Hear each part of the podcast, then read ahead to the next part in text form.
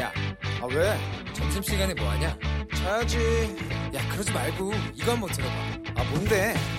지금 당장 라디오를 켜봐 나른한 오후 깨울 시사 토크쇼 모두가 즐길 수 있고 함께하는 시간 유쾌하고도 신나는 시사 토크쇼 오태훈의 시사본부.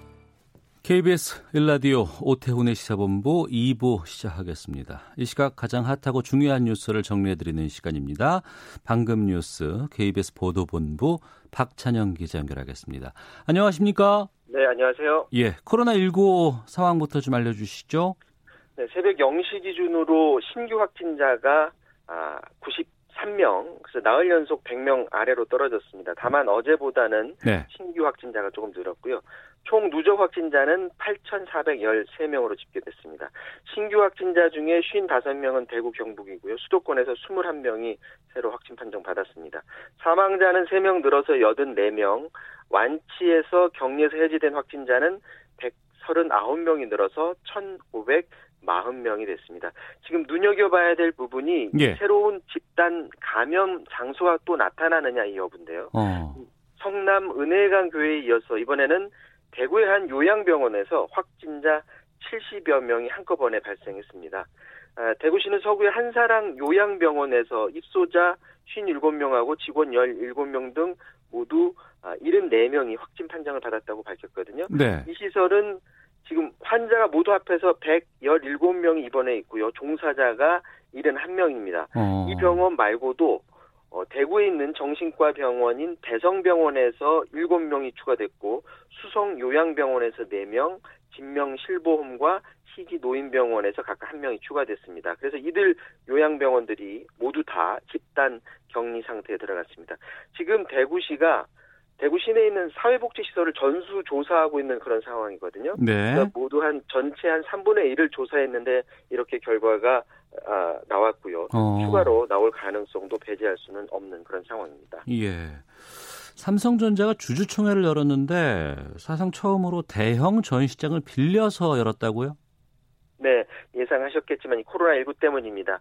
그 오늘 오전에 경기도 수원시 수원 컨벤션 센터에서 어, 주주 300여 명이 참석한 가운데 정기 주주 총회를 열었습니다. 처음으로 이 회사하고 관련이 없는 1,500석 규모의 외부 대형 전시 장을 빌려서 이곳에서 주주총회를 한 건데요. 두 칸씩 뛰어앉고 어, 주주들이 모두 마스크를 착용하고 들어올 때 체온 검사하고 손소독 같은 방역할 뒤에 주총을 열었고요. 예. 발열 의심 환자가 나오면 집에 돌아가는 대신에 따로 마련된 장소로 옮겨서 그곳에서 주총에 참여를 했습니다.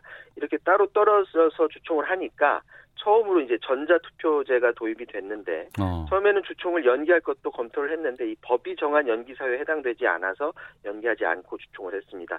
오늘 주주총회에서 김기남 대표이사가 인사말을 했는데요. 앞으로 어, 투자 계획을 밝히면서 코로나19 때문에 생산 판매 차질 그리고 협력사의 그 악영향이 우려가 되는데 위험이 최소화되도록 선제적으로 대응하겠다 이렇게 말했습니다.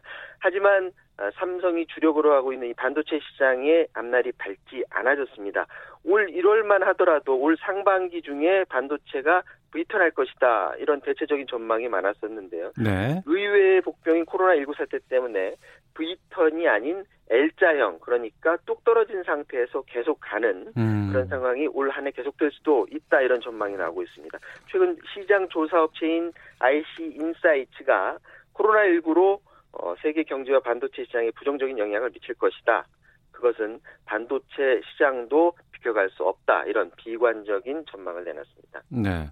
코로나19로 경기 침체 장기화되고 있어서 그런지 이 일부 지자체에서는 재난 기본 소득 지급해야 된다. 그래서 뭐 현금이라든가 상품권을 전 국민에게 줘야 된다. 이런 좀 파격적인 조치도 검토하고 있다고 하는데 미국에서 트럼프 대통령이 국민들에게 1인당 뭐 120만 원 정도를 직접 주는 방안 추진하고 있다고요? 예, 현금을 직접 살포하는 겁니다. 1인당 120만 원 이상을 지급하는 경기 부양책이 예, 포함이 돼 있는데 그것도 2주 안에 주겠다는 겁니다. 어. 이제 그 경기 부양책 안에는 대출도 해주긴 하지만 직접 그 국민들한테 돈을 지원함으로 해서 공포 심리를 좀 잠재우겠다는 건데 여기에는 민심을 달래서 선거에 유리한 국면을 차지하려는 그런 계산도 있는 것으로 분석이 되고 있습니다. 전 국민을 우리, 다 줘요? 그렇습니다. 일부 계층은 제외됩니다. 다시 어. 말해서 부자층은 빼고 전 국민들을 상대로 하는데 우리나라 같은 경우도 오늘 서울시가 발표를 했거든요. 네. 중위소득 이하 계층 총 117만 가구에 대해서 최대 50만 원 지급하기로 했는데 미국은 전국으로 확대해서 시행을 하겠다라는 그런 계획을 가지고 있는 겁니다. 미국 행정부가 1조 달러 우리 돈으로 1240조 원 규모의 경기 부양책을 추진하고 있거든요. 네. 우리의 이번 추경 11조 7천억하고는 굉장히 차이가 나죠. 음. 당초에는 8,500억 달러 규모였었는데 1조 2천억 달러로 늘었다. 이런 보도가 나오고 있고요. 아직 구체적인 액수는 확인이 되진 않고 있습니다만 문우신 재무장관이 1조 달러를 직접 언급하기는 했습니다. 정부가 준비 중인 안에는 소상공인 대출이나 현금 지급안이 포함되어 있고요. 특히 대통령이 현금을 주고 싶어 한다. 라고 브리핑에서 재무장관이 말하기도 했습니다. 다만 앞서 말했다시피 부유층한테는 돈이 가질 않습니다. 이번 대책은 2008년 금융위기 때보다도 더 큰 액수를 지금 준비하고 있는 것인데 미국민들과 시장을 안전시킬 수 있을지가 주목됩니다. 지금 미 연방정부의 이 같은 재정정책에 더해서요. 네. 연준이 최근에 금리를 내렸잖아요. 예. 여기에 더해서 기업들의 자금 명색 막기 위해서 기업들의 어음을 CP 매입 기구를 직접 설치해서 만약에 아무도 사주지 않으면 예, 중앙은행이 직접 사주겠다. 이런 대책을 내놨습니다. 그렇게 되면 유동성을 극복하는데 큰 도움을 받을 수 있을 것으로 보입니다. 이런 이유로 인해서 어제 미국 증시는 5% 이상 급등한 채로 마감됐습니다. 네.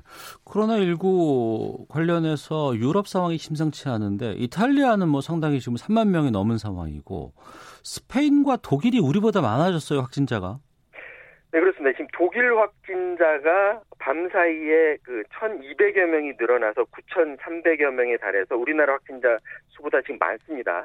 이 때문에 지금 우리나라 앞에 있는 국가는 중국, 이탈리아, 스페인, 스페인이 아, 만 1,000명이고요. 독일 이렇게 해서 다섯 개 나라가 우리나라보다 확진자 수가 많아졌고요.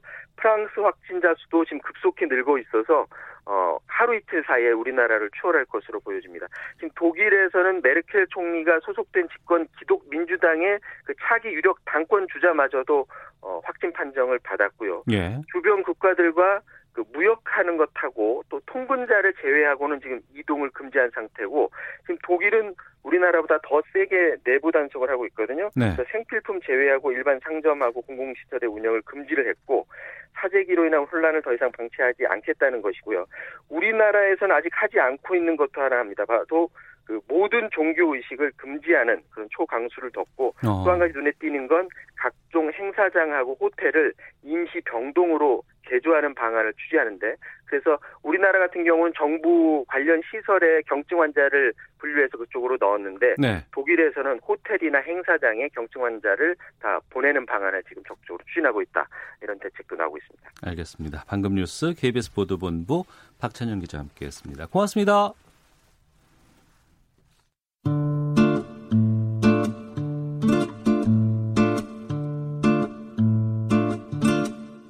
오태훈의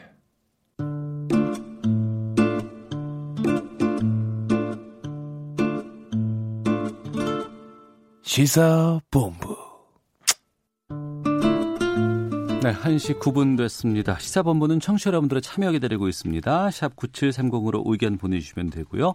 짧은 문자 50원, 긴 문자 100원, 어플리케이션 콩은 무료로 이용하실 수 있습니다. 팟캐스트 콩 KBS 홈페이지를 통해서 다시 들으실 수 있고 유튜브를 통해서도 만나실 수가 있습니다. 매주 수요일에는 전문성과 현장성이 살아있는 고품격 high quality 범죄 수사 토크를 지향하는 아는 경찰 시간이 있습니다. 배상훈 전 서울경찰청 범죄심리 분석관 나오셨습니다. 어서 오세요. 안녕하세요. 네, 김은배 전 서울경찰청 국제범죄수사팀장 자리하셨습니다. 안녕하십니까? 안녕하십니까? 예. 먼저 어제 그 마스크 관련 소식이 하나가 들어와서 살짝 좀 보고 가겠습니다. 마스크 수백만 장이 창고에서 발견됐다고 하는데 여기가 어디예요? 그렇습니다. 지금 그 4일부터 네. 관세청, 국세청 그리고 식약처가 합동으로 지금 점검하고 있지 않습니까? 네. 점검을 했는데 그 전국적으로 한 2023곳을 점검을 하는 중에 네. 공항이나 항만에 네. 물류 창고 있지 않습니까? 물류 창고. 예, 예, 예. 거기에 저장된 마스크를 발견했어요. 어. 17일 경우에는 한 270만 장 정도를 279만 장 정도를 발견했다고 하는데 예. 실제적으로 이제 그 업자들이 수출을 하려다가 지금 막았지 않습니까? 예. 수출을 못 하고 있는 거기 때문에 일단 판매를 못 하고 있던 거죠. 그렇기 때문에 지금 총 아마 그 2월부터 해가지고 마스크는 1,240만 장을 지금 앞선 상태거든요. 예. 상당히 많은 거죠. 어. 근데 요거는 이제 검찰 통치하는 건 아니고 예. 일반에 판매할 수 있도록 조치를 취할 거니까 일단은 1240만 장이 풀리게 되면 조금 마스크 어. 수급에 좀 완화하지 않을까 싶네요. 우리가 한 1,100만 장을 하루에 생산할 수 있다고 하는데 그거보다 많은 양이네요. 그렇죠. 어. 그러니까 이 어차피 마스크가 나올 때는 공장밖에 없지 않습니까? 그렇죠. 공장은 이미 확인돼 있고 음. 그러면 아무리 숨긴다 하더라도 경찰은 CCTV 확인하고 네. 뭐 카드 내역이라든가 주변 하면은 금방 찾습니다. 음. 문제는 이걸 더 이제 더 은밀하게 숨겨 놓느냐의 문제인데 그러니까 찾는 건 문제가 아닌데 네. 이것을 여기에 숨겨 놓은 거의 동기를 찾아서 동기를 찾는 거 처벌하는 것도 중요하지만 빨리 시중에 푸는 것이 중요하지 그렇죠. 않습니까? 네. 그 작업을 지금 하고 있는 것 같습니다. 근데 아무래도 지금 이 1242만 장이라고 오늘 아침에 나와 있는데 음. 더 나오겠죠. 왜냐하면 우리나라의 지금 생산량과 지금 부족분을 다 카운트하면은 음. 공항 근처가 제일 첫 번째 장소인데 네. 아마 다른 지방 공항 쪽 주변도 분명히 아, 있을 지방 겁니다. 공항도 있죠. 예, 그렇죠. 왜냐하면 예, 그쪽에서 날아갈 수가 있으니까 예. 지금은 인천공항 쪽 아니면 항만도 인천 항만 쪽인데 음. 지방 쪽으로 숨겨놓은 것들을 지금 아마 두지고 있는 것 같습니다. 알겠습니다. 자, 본격적으로 아는 경찰 어, 주제 좀 가보겠습니다. 윤석열 검찰총장 가족을 둘러싼 논란이 이어지고 있습니다. 어제 KBS 취재 결과 확인된 내용을 보면은 윤석열 검찰총장의 장모가 사용한 300억대 은행 잔고 증명서 사건이 허위로 밝혀져서 돈거래까지 이루어졌고 이 사실을 장모가 법정에서 인정을 했는데 수사가 이루어지지 않았습니다. 검찰이 미적되고 있는 사이에 경찰이 이보다 신속히 수사를 진행한 사실이 KBS 보도로 어제 나왔었는데 이게 좀 복잡해요. 그러니까 윤석열 검찰총장의 부인 또 장모가 연루된 사건이고 시간은 좀 많이 지난 것 같고 좀 최대한 쉽게 좀 설명을 좀 해주셨으면 좋겠습니다. 그러면 이거를 이제 이- 지금 논란이 되고 있는 건 한 뭐 세 개, 네 개 건, 큰 네. 건으로는 세 개, 네 건이고요. 예, 그거를 윤석열 검찰총장이 김건희 씨랑 결혼을 했던 시점이 2012년, 13년 기점인데 네, 그 이전에 벌어졌던 일과 어, 그 이후에 벌어졌던 일을 좀 구분해 볼 필요가 있는 부분인데 아 결혼 전과 결혼 후에 예, 일이 예, 예. 다른 게 예, 있군요. 예. 왜냐하면 그 결혼 후에 벌어졌던 일이 보통 그 우리가 말하는 장거증명서 위조 문제와 관련된 부분인 거고 네. 그 전에 벌어졌던 일이 말하자면 뭐 흔히 말하는 어 이 법무사를 회유해 갖고 어떤 음. 문제가 됐던 그 사건과 관련된 것도 의료 재단 관련된 사건 이렇게 크게 세 개 정도가 있는 것 같습니다. 네. 그러니까 말하자면 그것들 모두는 뭐냐면 어, 이 첫 번째 사건 같은 경우는 일종의 그 죽은 채권을 사서 예. 이익을 이득을 내는 그 방식에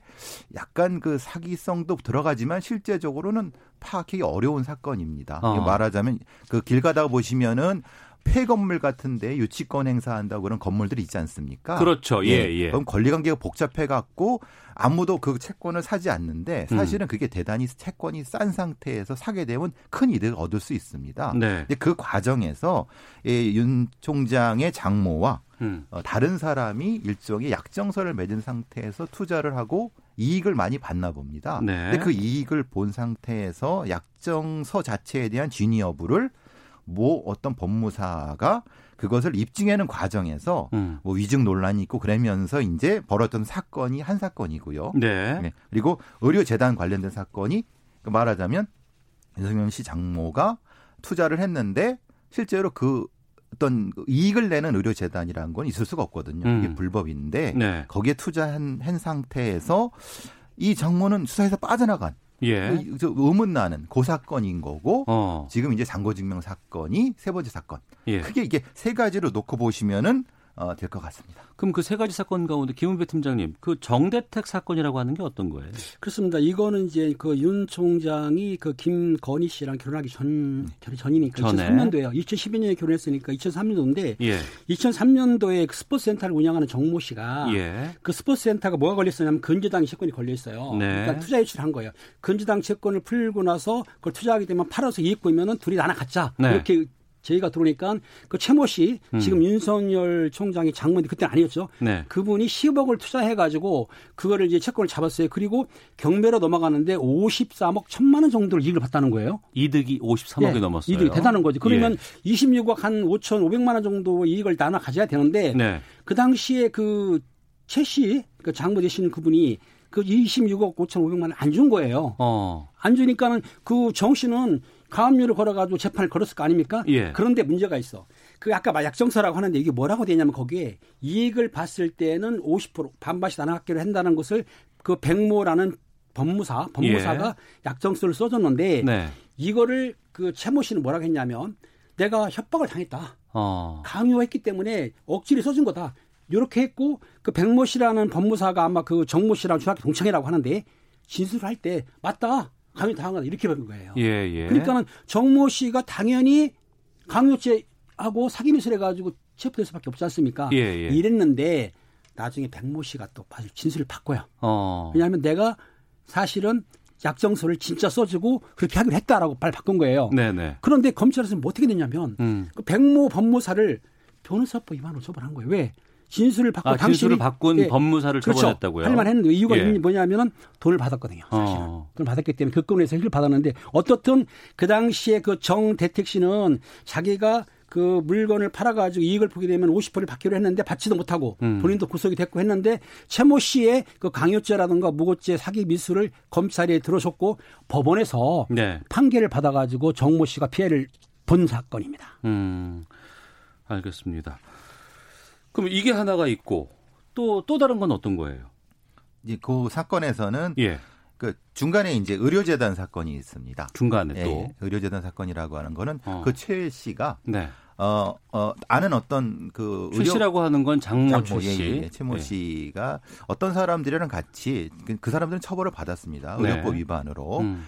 같이 이제 2억 원 정도 투자를 한 겁니다. 그래서 특정한 형태의 의료 법인에 투자를 했고 음. 거기에 이득을 보는 어떤 행위를 한 거죠. 네. 그러니까 분명히 그건 법에 어긋나는 건데 음. 근데 그것을 이제 사실 말은 빠져나갔다는 겁니다. 예. 왜 빠져나갔냐면 같이 이제 그것을 투자했던 사람들한테 일종의 각서 같은 걸 받았나 봅니다. 어. 그러니까 이채 씨는 책임이 없다. 네. 나머지가 다 책임이 있다. 이런 식으로 각서를 받았나 봅니다. 음. 그럼 생각이 좀 이상하시죠? 이게, 이게 무슨 관계냐? 왜냐하면 무엇인가를 도모해 갖고 이득을 보기로 했는데 네. 했는데 이 일방 당사자가 당사자한테 저 사람은 책임 없다는 각서를 써줘 갖고 이 최 씨는 법적인 책임을 면제받은 거죠. 음. 그러면 사실은 근데 그 나머지 사람들은 다 처벌을 받았습니다. 네. 왜냐하면 그건 어, 의료법 위반으로 음. 처벌을 받았어요. 그럼 왜 최모 씨는 수사를 안 받고 처벌을 안 받겠느냐? 예. 라고 하는 논란이라는 겁니다. 그러니까 윤석열 검찰총장의 장모인 최 씨가 왜이 조사를 받거나 수사를 받지 않고 빠져나갔느냐. 그러면 지금 두 분께서 말씀해 주신 것을 시점으로 본다 그러면 이 벌어진 모든 것들은 그 결혼 전에 아니죠. 지금 말씀하신 거는 결혼 후죠. 아, 그건 2015년이니까 후고, 네. 요양병원 사건은 뭐냐면 그 최모 씨가 투자를 했는데 네. 요양병원은 원래는 그 이사가 해야 되지 않습니까? 예, 예. 이 사람들이 투자를 해가지고 부정수급을 받은 거예요. 22억 정도를. 근데 음. 그 당시에 공동 이사장으로 최모 씨가 있었는데 네. 아까 말씀 각서를 받은 거예요. 네. 내가 병원 경영에 참여를 않겠다. 그리고 음.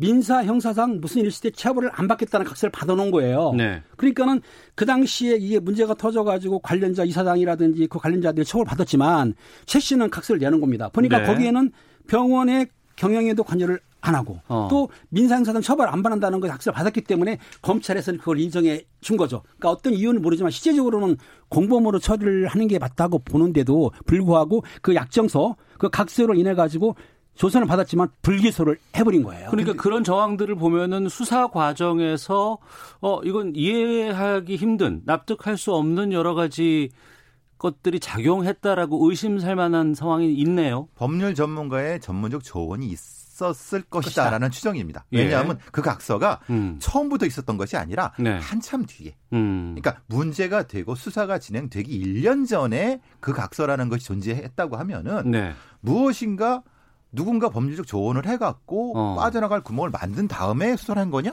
예. 아니면 그런 의심도 일 수도 있는 거 여러 가지 상황이 애매한 상황이라는 겁니다. 음. 뭐 제가 말씀은 이거 추정입니다만 네. 그러면은 분명히 이게 처음에 분명히 일종의 공모 같은 걸 한 건데 그럼 그거에 대한 책임은 왜 안 지고 빠져나갔느냐 음. 이 논란이라는 거죠. 아무튼 그때 변호사도 사고가 소송을 했었는데 그 당시에 윤석열 총장은 제가 알기로는 대, 대구나 대구 고공검사거든요. 사실 네. 고공검사는 권한이 없지 않습니까? 그렇기 예. 때문에 압력을 행사했는지는 모르겠지만 일단은 지금 말씀하신 대로 변호사 조례를 받을 수도 있고 아니면 검찰에서 눈치 볼 수도 있지만 결론적으로 최 씨는 그 법망을 빠져나간 건 맞는 거죠. 그러니까 복잡한 송사라든가 사건 과정에서 뭐 소액의 벌금 받은 거 말고는 아무런 처벌도 안 받은 거네요. 그렇죠. 어.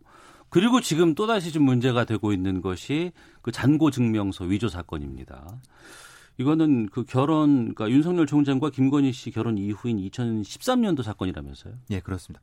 광주의 도천동이라는 데가 있습니다. 예. 거기 상당히 그 어, 판교 성남 쪽으로 연결되는 상당히 그 흔히 말하는 노른자위 땅. 아, 경기도 광주. 예. 예. 그러니까 근데 거기에 이제 한 어, 일종의 땅 부지가 있는데 그 부지를 이 안 씨라고 최 씨, 지금 최 씨는 아까 장모란 분이고요. 예. 그두 둘이 그것을 공동으로 이제 매입을 하게 됩니다. 어. 그 매입을 하게 되는 과정에서 안 씨는 어떤 일종의 기획을 하고 최 씨는 자금을 대는 걸로 일종의 같이 뭐 이걸 했나 본데요. 그 자금을 마련하는 과정에서 네. 있지도 않은 돈이 있다고. 음. 그러니까 어떤 특정한 어떤 저축은행 같은 데 돈이 늘 있는 것처럼 위조를 한 겁니다. 네. 그 액수가 359억 정도 되죠. 어. 300억이 훨씬 넘는 매우 큰 돈입니다. 예. 그거를 되게 어떤 조잡한 형태로 위조를 해갖고 어. 그거를 가지고 다른 사람한테 일종의 투자를 받아갖고 어. 그 사람들한테 피해를 입힌 상태인 거죠. 그래서 그 피해자들이 계속 진정을 넣고 이렇게 된 겁니다.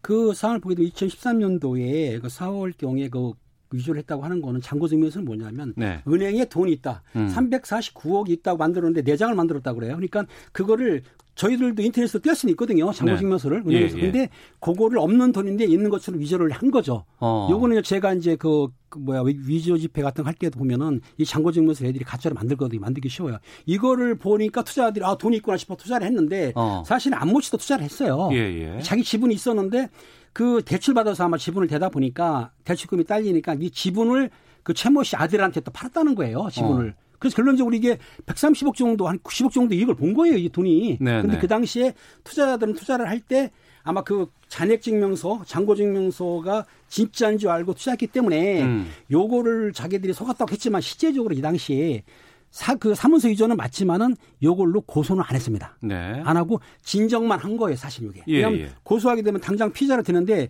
진정을 했기 때문에 진정하게 되면 사건이 교수님 잘 알지만 좀 제일 먼저 쌓아낸 게 인지 사건, 음. 고소, 고발, 진정 사건을 제일 나중에 하거든요. 네. 그렇기 때문에 이게 지금 계속 미뤄왔던 건데 음. 이게 이제 그 9월달에 다시 또 진정이 들어가니까 아마 네. 성, 의정부지청인가요, 성남지청인가요? 의정부청이 의정부지청, 예. 의정부청에 지금 배당이 되니까 더군다나 지금 현재는 그 윤석열 총장이 아닙니까? 그러니까 예. 언론상에서 막 떠드니까는 요걸 지금 갑자기 그리고 또 4월 1일이면 음. 공소시효가 만료돼 7년이니까 이게 2013년도에 유지했으니까 7년 공소시효. 그러니까 예. 지금 속도를 내서 한다고 하는 거죠. 어. 여기에 또 위조 증명서의 부인인 김건희 씨가 등장을 한다면서요? 그러니까 이제 그 위조 증명서를 실제로 만든 사람이 누구냐? 예. 봤더니 이제 김건희 씨 회사의 감사라고 하는 얘기를 언론에서 이제 하고 있는 겁니다. 어. 그러니까 관련돼 있는 사람인 거죠. 예. 그러니까 좀 이상한 겁니다. 지금 이 관련된 이 많은 몇, 몇 건의 사건에서 음.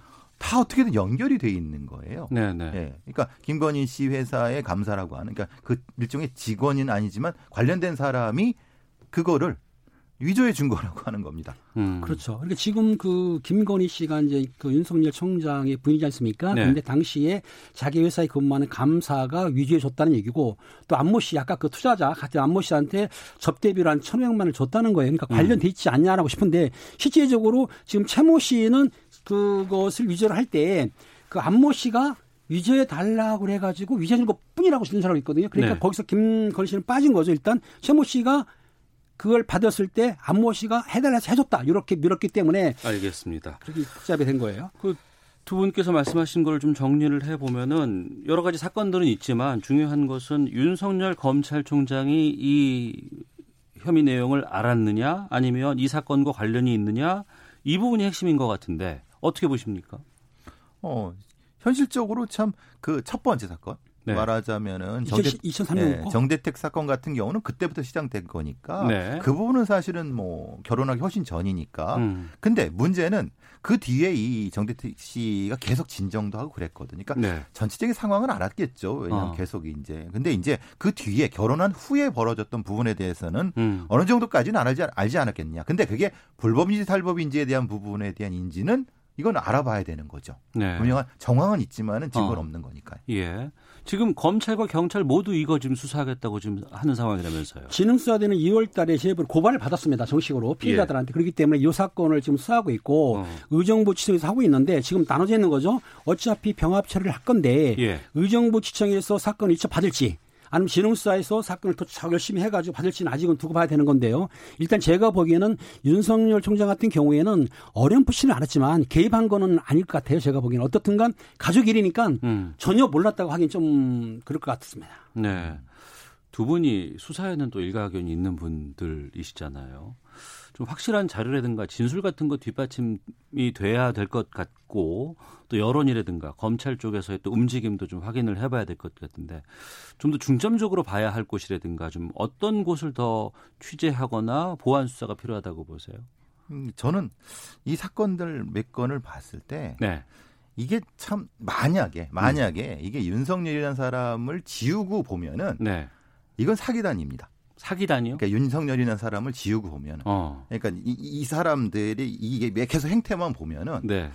그 뭘까? 근데 윤석열이라는 사람이 들어가니까 뭐지라고 확 당황 당혹스러운 겁니다. 네. 왜냐하면은 이건 사기의 생태계가 있습니다. 네. 그러니까 사기 기획하는 사람이 있고 돈 주는 사람이 있고 음. 서로가 서로를 속이기도 하고 막 그렇습니다. 그게 예. 이제 사기꾼들의 세계입니다.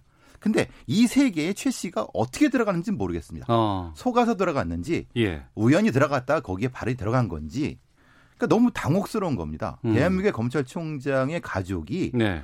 이런 데 연루됐다는 것은 국가적 망신인 겁니다. 이게 어. 이게 이게 진실인지 아닌지 몰란다. 그러면은 민정수석이나 민정수석실에 인사 감- 담당하는 사람들은 이걸 뭐 이게 뭐왜 검증을 안 했는지 음. 이 따위는 뭔지에 대한 부분은 분명 히 이건 거, 넘어가야 된다는 겁니다. 네.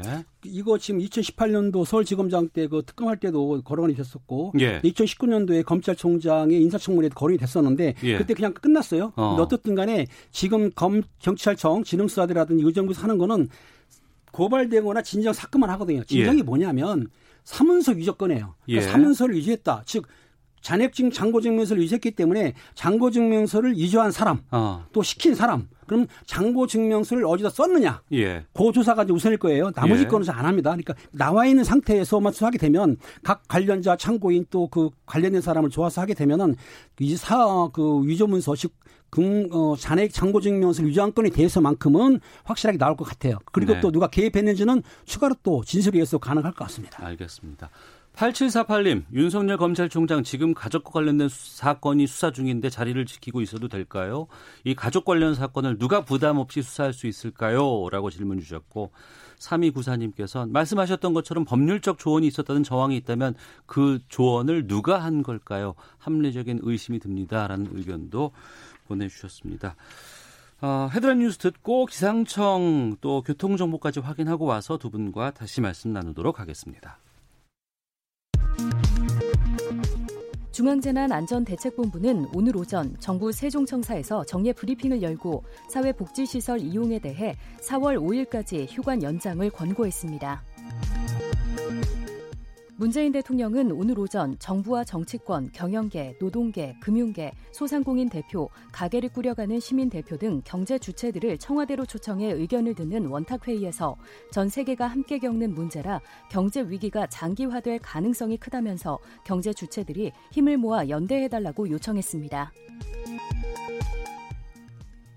정부가 코로나19로 어려움을 겪는 소상공인을 위한 경영 안정 자금을 추가 경정 예산을 통해 2조 7천억 원으로 늘려 확대 지원합니다. 소상공인 지원 자금 중 1조 1천억 원은 대구 경북 지역에 별도 배정합니다. 정세균 국무총리는 코로나19 국면에서 실시되는 4.15 총선과 관련해 공명선거와 함께 투표소에서의 유권자 안전 확보가 매우 중요한 상황이라고 밝혔습니다. 지금까지 라디오 정보센터 조진주였습니다. 이어서 기상청의 송소진 씨입니다. 미세먼지와 날씨 정보입니다. 오전에는 공기가 탁했는데 대기 확산이 원활해지면서 지금은 먼지 농도가 보통 단계로 떨어진 곳이 많습니다. 다만 서울 경기와 충북 지역은 오늘 종일 나쁨이 예상돼 주의하셔야겠습니다. 맑은 하늘에서 비치는 따뜻한 볕에 기온이 크게 올랐습니다. 오늘 서울이 17도, 대구 19도, 광주 21도까지 올라서 무척 포근하겠습니다. 오늘은 이렇게 날씨가 온화하겠지만 내일은 전국에 태풍 수준의 매우 강한 바람이 불 전망이고 또 곳곳에 천둥 번개를 동반한 소낙성 비도 예상돼 주의하셔야겠습니다. 현재 서울의 기온은 14.9도입니다. 미세먼지와 날씨 정보였습니다. 이어서 이 시각 교통 상황을 KBS 교통정보센터 김한나 씨가 전해드립니다. 네, 서울 시내와 고속도로 모두 점심시간이라 그런지 대부분 구간에서 원활한 흐름 보이고 있는데요. 다만 고속도로는 작업 구간을 주의하셔야겠습니다. 청주 영덕간 고속도로 영덕 쪽으로 탄부터널 부근에서 속리산 1차로에서 작업을 하고 있어서 보은 나들목부터 속리산 나들목 3km 정체고요. 논산 천안간 고속도로 논산 쪽은 남공주 나들목에서 작업을 하고 있어서 2km 더딘 흐름 보이고 있습니다. 오늘도 인천광역시 강화군에서는 코로나19 확산 방지를 위해서 강화대교와 초지대교에서 진입 차량을 통제하고 탑승자 전원에 대해서 발열 체크를 실시하고 있는데요. 김포에서 강화 방면 진입도로가 혼잡하니까요. 조금 더디고 불편하시더라도 잘 따라주기 바랍니다. 코로나19로 걱정스러운 날들이 계속되고 있는데요. 손 씻기와 기침 예절 등을 잘 지키면서 건강 관리에 계속 힘써 주시기 바랍니다. KBS 교통정보센터였습니다.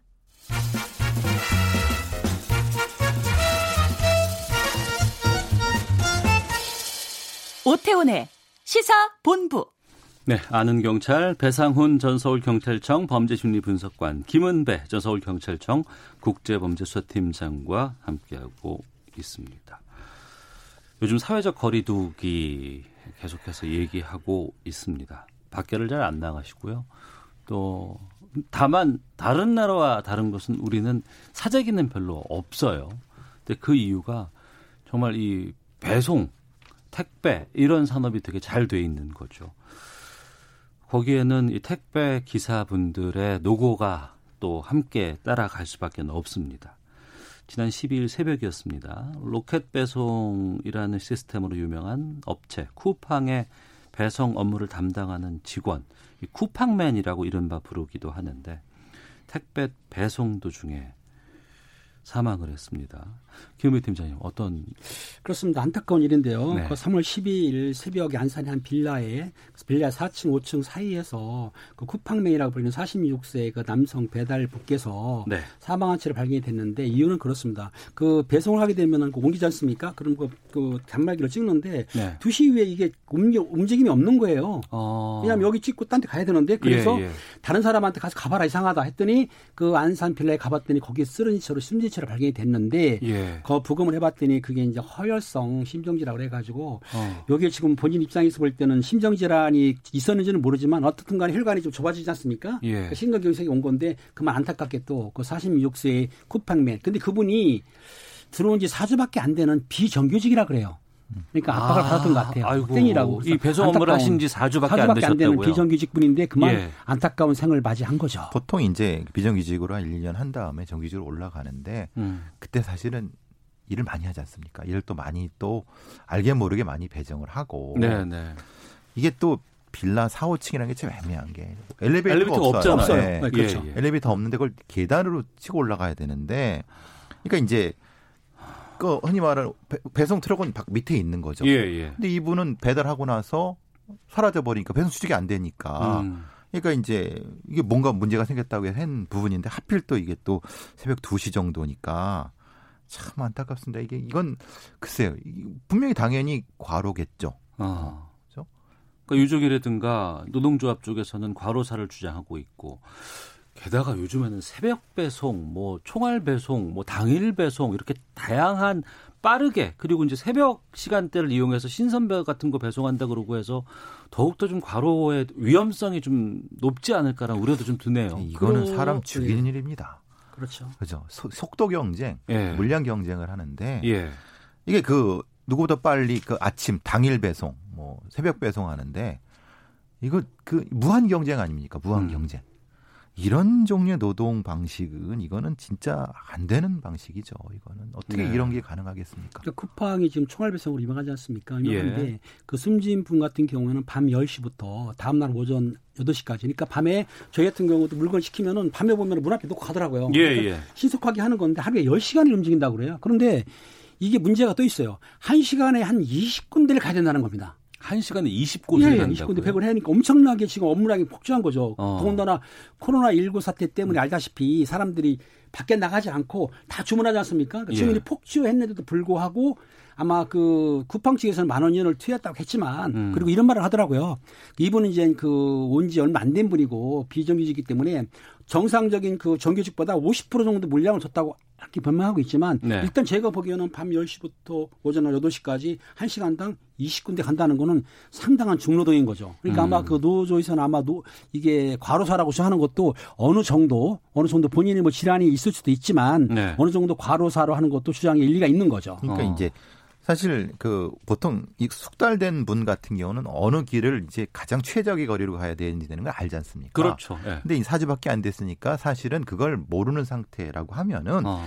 50%만 배당했다는 것 자체는 변명인 거죠. 왜냐하면 이걸 감안을 해야죠. 아직 그럼요. 숙달되지 않은 예, 예. 분이라고 하면은 그러면은 그 부분에 대해서는 50% 배당했기 때문에 과도한 업무량이 아니었다고 주장하고 있는 것 자체는 회사 측의 변명일 것밖에 안 됩니다. 음. 그러면 거기에 맞춰서 배당을 해야 되는 게 맞는 건데 네. 아까 팀장님 말씀하신 것처럼 한 시간에 이 20건 사실은 보통 그것도 변명이고 보통 30건 정도 음. 이렇게 한다고 합니다. 그러면 서- 한 시간에 30건, 두 20건이면 한 건당 2, 3분밖에 안 돼요. 그러니까 이제 뭐 아파트 단지가 크게 한 곳에 밀집돼 있다 그러면 그 한 시간에 20 네. 곳을 그렇죠. 한다고 해도 큰 그렇죠. 어려움은 어, 그렇죠. 없지만 어.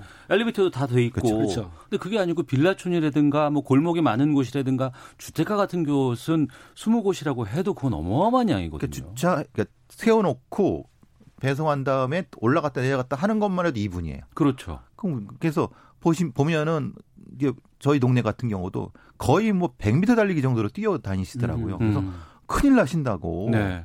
지금 이게 결국은 터지게 터졌다고 하는 것이 이 동료들의 얘기라고 합니다. 예. 그러니까 일단 이걸 보시면. 왜냐하면 후방에서는 비정규직으로 채용한 다음에 6개월 테스트를 한다는 거예요. 지금 네. 밖에서. 그래가지고 그 업무량을 제대로 소화하는 사람들 한해서 지금 말하는 거 90% 정도를 정규직으로 전환시켜준다고 말을 했는데 음. 또이 관계자는 그런 말 하더라고요. 이게 지금 100명 정도 오게 되면 실제적으로 6개월 남아있는 사람이 10명 정도밖에 안 남는다. 네. 100명 중에서. 그러니까 10명을 채용하는 게 90%니까 9명 채용한다. 이런 얘기이기 때문에 거기에 자기가 그 정규직 가기 위해서는 비정규직인 이런 분들은 열심히 뛰어야 되고 음. 휴게 시간이 있다 하더라도 맘 놓고 못 쉰다는 거예요. 예. 자기 업무를 해야 되고 또 열심히 해야 되니까 아마 그런 거로 인해 가지고 배달 업무에 대한 스트레스도 받았을 거고 어. 또 업무도 과중됐기 때문에 지금 그 노조에서는 이런 걸로 해서 업무 과량 때문에 사망했을 것이다라고 지금 주장하고 있는 거죠. 예. 저희가 며칠 전에 그 택배 노동조합 연결을 해서 지금 이 코로나 19 때문에 배송이 폭주하고 있는 상황에 대해서 좀 여쭤봤더니 정작 또 문제가 되는 건 이 배송 어, 하시는 이 택배 기사분들의 이 개인 방역 이게 되게 중요하거든요. 그렇죠. 광범위한 곳을 다니시면서 이분들이 또 여러 사람들을 만날 수밖에 없는 물론 비대면 배송을 요즘엔 주로 한다고는 하지만 근데 거기에 들어가는 마스크라든가 손 소독제라든가 이런 부분에 대해서는 회사에서 제대로 된 지원이 이루어지지 않는다고 해- 합니다. 게다가 지금 보면 6540님께서는 야간 근로 그 자체로 이군 발암 물질입니다.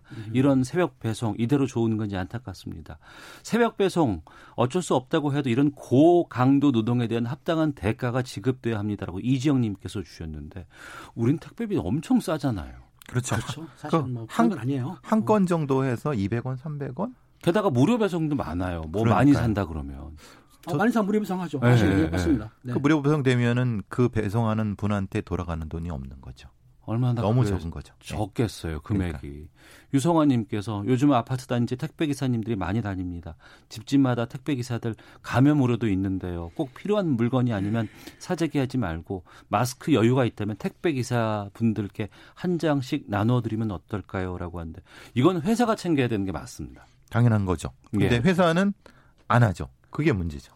저도 뭐 한 달에 한 번 한두 장 주고 우린 줬다라고 얘기를 한다고 하니까 근데 이분들이 뛰어다녀야 되고 막 여기저기 막 다니셔야 되는데 얼마나 좀 힘들겠어요. 좀 우리 사회에서 이런 그 배송 문제 우- 물론 우리나라가 빠른 문화 이것 때문에 지금 코로나19를 잘 극복하고는 있다고 하지만 여기에서 힘들어하는 분들이 또 분명히 있다는 건 좀 인식이 좀 필요하지 않나 싶거든요. 한 말씀씩 좀 말씀해 주세요. 그렇습니다. 이 쿠팡도 문제가 뭐 쿠팡도 뭐 이익 본진 않는다고 하는데 음. 쿠팡맨들이 열심히 뛰는 거 저희도 이제 감사히 생각해요. 하지만 말씀하신 대로 마스크라든지 손소독제 그리고 휴게 시간을 주고 물량을 일단은 많은 물량을 소화할 수 있게 인원을 더 채용해 가지고 그분들이 스트레스 받지 않고 뭐 정확하고 또 빠르게 배송할 수 있도록 쿠팡 관계자들이 신경을 써야 될 것 같습니다. 네. 저는 장사, 장사권이 이익 없다는 말을 믿지 않습니다. 음. 쿠팡은 이익을 볼 겁니다. 네. 근데 그 이익을 이렇게 어려운 노동자들의 고열을 짜내는 걸로 이익을 보면 안 되는 겁니다. 음. 적정한 이윤을 보시라는 겁니다. 그리고 이 배송 노동자들한테 적절하게 이걸 주시라는 거죠. 그거밖에 뭐더 있겠습니까? 알겠습니다. 이 업체 말고도 다 똑같을 거예요. 그렇죠. 다 똑같이 예. 보는 거죠. 자, 아는 경찰 마치겠습니다. 배상훈 전 서울경찰청 범죄심리 분석관, 김은배 전 서울경찰청 국제범죄수사팀장과 함께했습니다. 두 분 말씀 고맙습니다. 감사합니다. 오태훈의 시사본부는 여러분의 소중한 의견을 기다립니다. 짧은 문자 50원, 긴 문자 100원의 정보 이용료가 되는 샵 9730, 우물정 9730번으로 문자 보내주십시오. KBS 라디오 앱 콩은 무료입니다. KBS 라디오 오태훈의 시사본부. 지금 여러분은 대한민국 라디오 유일의 점심 시사 프로그램을 듣고 계십니다. 네, 1시 41분 지나고 있습니다. 아, 총선이 30일도 남지 않은 상황입니다. 지역구 공천도 하는데 아직까지 끝나지 않은 곳도 있고 특히 이제 47석을 차지하고 있는 비례 정당의 공천도 아직 윤곽이 제대로 드러나지 않고 있는 상황입니다. 혼란스럽기도 합니다. 코로나19 뉴스가 워낙에 쏟아지고 있어서 이 총선 관련된 상황들을 좀 정리하기가 쉽지 않은데 김성환의 뉴스 소다에서 이 문제들 좀 살펴보도록 하겠습니다. 시사평론가 김성환 씨 자리하셨습니다. 어서 오세요. 네, 안녕하세요. 예. 우선 지금 공천 가장 뜨겁게 지금 남아 있는 곳이 비례 정당들 문제인 것 같습니다. 네. 먼저 앞서서 일부에서 저희가 어, 살짝 좀 그냥 갈 수 없잖아요에서도 비례에 대해서 좀 저희가 좀 살펴보긴 했습니다만 지금 미래통합당의 위성 정당격 요즘에는 위성 정당이라고 하면 안 된다 그래서 뭐 자매 정당이라고 이름을 또 바꿔 부르기도 뭐 자칭 그렇게 부르고 예, 있습니다. 하더라고요. 미래통합당의 황교안 대표가 미래한국당의 한선교 대표를 임명한 거나 다름이 없었던 상황이었는데 지금 미래한국당 한선교 대표의 또 다른 계획이 지금 등장을 했다. 또 뭐 이런 다른 계획. 다 계획이 있었구나. 네, 계획이. 있었구나. 뭐 이런 얘기까지 나오고 있는 상황입니다. 이게 어떻게 네. 된 건지 좀 정리를 좀 해주세요. 아 이게 사실 처음부터 우려했던 일인데요. 예. 이 비례용 위성정당을 만들겠다는 말이 나올 때부터 선거가 끝나고 난 다음에 음. 혹시 마음을 딴 마음을 먹는 거 아니냐. 네. 그러니까 예를 들어서 위성정당이 마이웨이 선언을 해버리면 어떡하느냐. 어. 그럼 당이 다르기 때문에 통제할 방법이 없거든요. 예. 그러니까 예를 들면은 미래통합당에서 미래한국당을 만들었는데 미래한국당이 말을 안 듣는 거예요. 어. 그런 상황을 우려했는데 실제로 그런 일들이 지금 현실로 벌어지고 있다 이렇게 볼 수 있는데요. 선거 시작되기도 전에 네. 끝날 때 문제가 되지 않을까라고 우려했었던 지금 게. 비례 후보, 공천하는 과정에서 벌써 문제가 불거진 거죠. 네. 그러니까 황교안 대표가 그래서 고심 끝에 선정한 인물이 한성교 대표였어요. 네. 네. 그러니까 황교안 대표가 임명을 했다고 해도 과언이 아니에요. 음. 그러니까 미래 한국당의 그 대표를 그냥 사실 당은 다르지만 이렇게 임명하는 것을 우린 처음 본 거죠. 이것도 네네. 가보지 않은 길인데요. 그래서 마음을 달리 먹을까봐 걱정이 돼서 성균관대 동문으로 아주 절친한 사이고요. 두 사람이. 그래서 황 대표가 이 당 대표에 취임하고 난 다음에 당 사무총장까지 임명을 했거든요. 아, 그랬네요. 예, 그 과정이 그러니까 그- 있었네요. 그만큼 예. 믿을 만한 사람인 거예요. 예. 그리고 또 사선인데다가 총선 불출마 선언을 했거든요. 예. 그러니까 아, 사심이 없겠구나. 음. 이렇게 생각을 아마 했었던 것 같아요. 네. 그런데 지금 권력 앞에는 피도 눈물도 없다고 음. 이 지금 상황이 180도 이제 바뀐 거죠. 네. 통합당과 한국당은 엄연히 다른 정당이다. 나도 음. 당 대표다. 네. 내 길은 내가 알아서 가겠다. 이렇게 하면서 지금 한성규 대표가 황교안 대표 말을 안 듣는 뭐 이런 상황이 돼버린 겁니다. 그래서 한성교식 옥새 파동이라는 얘기까지 나오고 있습니다. 이게 뒤통수가 되- 뒤통수를 맞은 격인가요? 아니면은 어 사람이 변한 건가요? 어떤 건가요? 사람이 글쎄요. 사람을 잘못 판단했다고 해도 과언이 아닐 수도 있고요. 예. 사실 한, 한성규 대표 임명할 때부터 정치권에서 좀 걱정의 목소리가 있기는 했어요. 아 그랬어요? 예.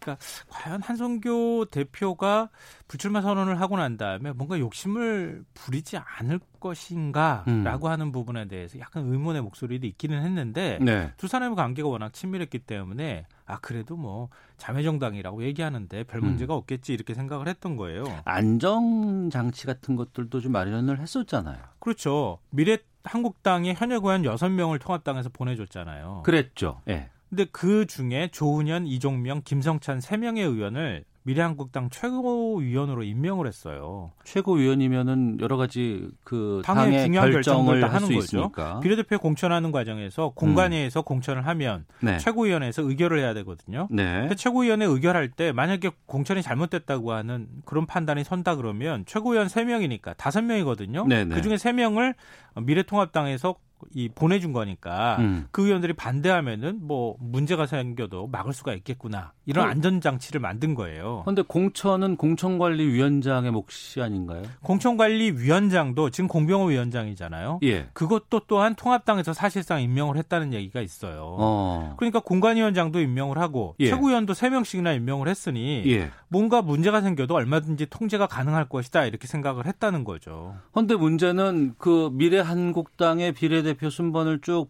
뽑아 보니까 미래통합당에 입당을 했던 아니면 영입했던 인재들의 명단이 당선권에 없었던 거 아닙니까? 20번 안쪽에 들어간 사람이 한 명밖에 없었다. 예. 나머지는 다 20번 바뀌다. 이렇게 지금 얘기가 나오는데요. 어. 어, 왜냐하면 20번 정도가 거의 당선 안정권에 들어간다 이렇게 얘기를 하거든요. 네. 비례 그 후보 명단을 작성할 때는 그 당선 안정권이 되게 중요하잖아요. 어, 그럼요. 예. 그래서 당선 안정권을 뒤로 밀어서 당 대표가 그 비례 순번을 받는 경우도 있어요. 옛날에 김대중 예 맞아요. 전 대표가 그런 예, 역할을 해서 치는 거죠. 예, 되기도 했었죠. 예, 예. 그래서 당 대표가 떨어지지는 않도록 했으면 좋겠다. 뭐 이렇게 하면서 총력을 네. 다하는 모습들이 나타나는데 그런데 20번 밖으로 다 밀어내 버렸으니까 음. 통합당 입장에서는 배신당했다 이런 얘기가 나올 수밖에 없는 거죠. 네. 근데 이 부분에서 사실 황교안 대표의 리더십 문제가 나오는 거예요.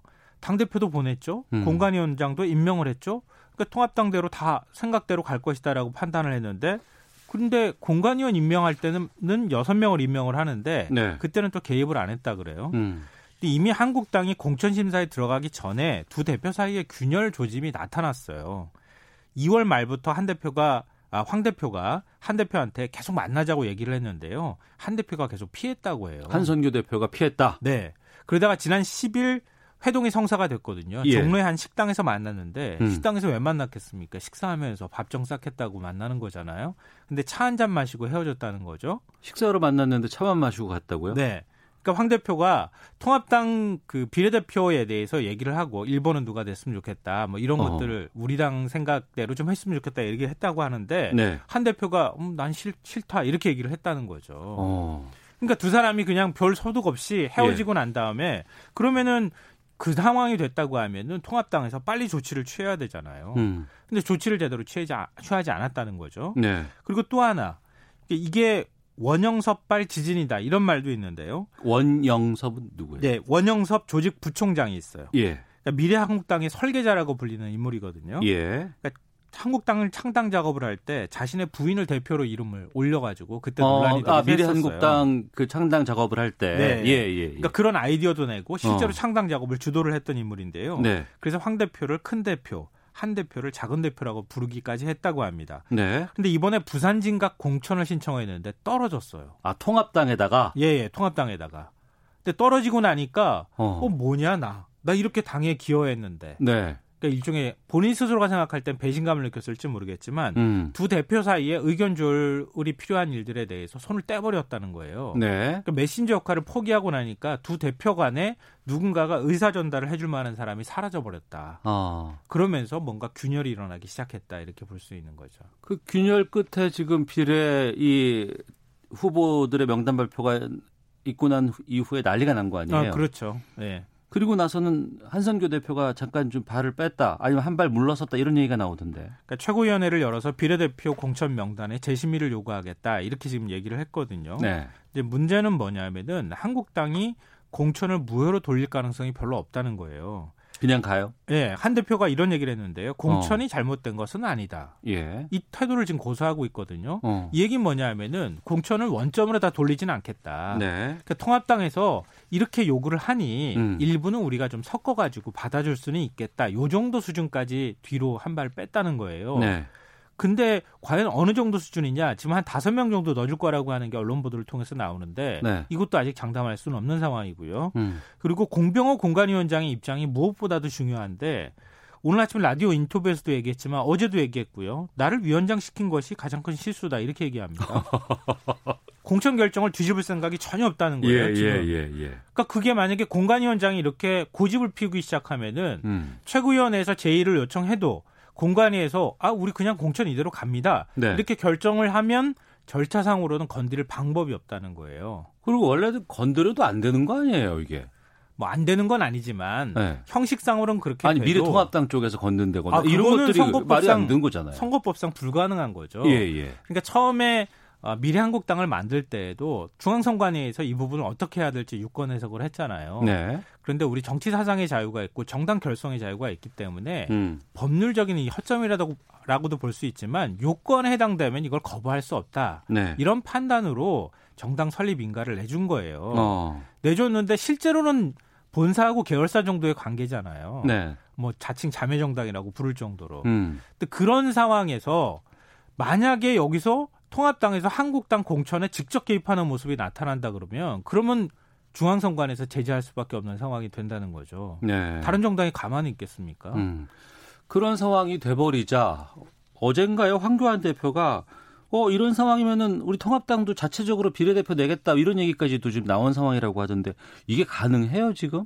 불가능한 일은 아닙니다. 예. 근데 그러면 정말 막가자는 얘기가 되는 거예요. 진짜 어. 파국으로 가는 거예요. 그러니까 압박용, 압력용 정도의 네, 저도 수준이지. 그렇게 해석을 하고 싶어요. 정말 비례대표를 민- 미래통합당 이름으로 낼수 있는 상황은 아닌 거 아니에요? 아니요, 불가능하지는 않아요. 예, 예, 만들 예. 수도 있습니다. 아직 어. 뭐 민주당도 아직 뭐 완전하게 절차가 끝난 건 아니니까요. 예. 뭐 시간은 좀 촉박하지만 미래한국당이 아니라 미래 우주당을 우주당을 만들든 뭐 무슨 당을 만들든 다시 만드는 거예요. 음. 만들어서 정말 확실하게 말 잘 듣는 사람을 통해서 자매정당을 만든 다음에 공천할 수도 있어요. 네. 아니면은 이전대로 음. 그냥 어 한국당 아 통합당에서 그냥 비례 후보들을 공천을 내보내면 되는데 네. 그러면 준연동형 의석 30석을 포기하겠다는 얘기나 다름이 없잖아요. 그러니까 병립형에서 일곱 석 정도 뭐 음, 주로 그렇죠. 얘기했던 거니까 더 수가 줄 수도 있고 뭐 그 정도 네. 근데 안팎의 그거는 파이밖에 안 선택지가 된다는 안 거죠. 되는 거예요. 예. 그러면은 민주당한테 이번 총선 승리 내주겠다는 얘기나 마찬가지가 될 수 있기 때문에 음. 너무 위험한 선택이고요. 네. 그러니까 한성규 대표가 최고위원회를 열어서 공관에 제의를 요청하겠다고 밝혔으니까 일단 그 결과를 지켜봐야 할 것 같고요. 음. 만약 공병호 공관위원장이 공천 결과에 절대 손 못 대겠다 네. 이렇게 할 경우에는 한성규 대표를 압박하는 것 외에 방법이 없습니다. 음. 공관위원 다시 재구성하는 거예요. 민주당도 시끄럽죠. 민주당도 지금 굉장히 시끄럽습니다.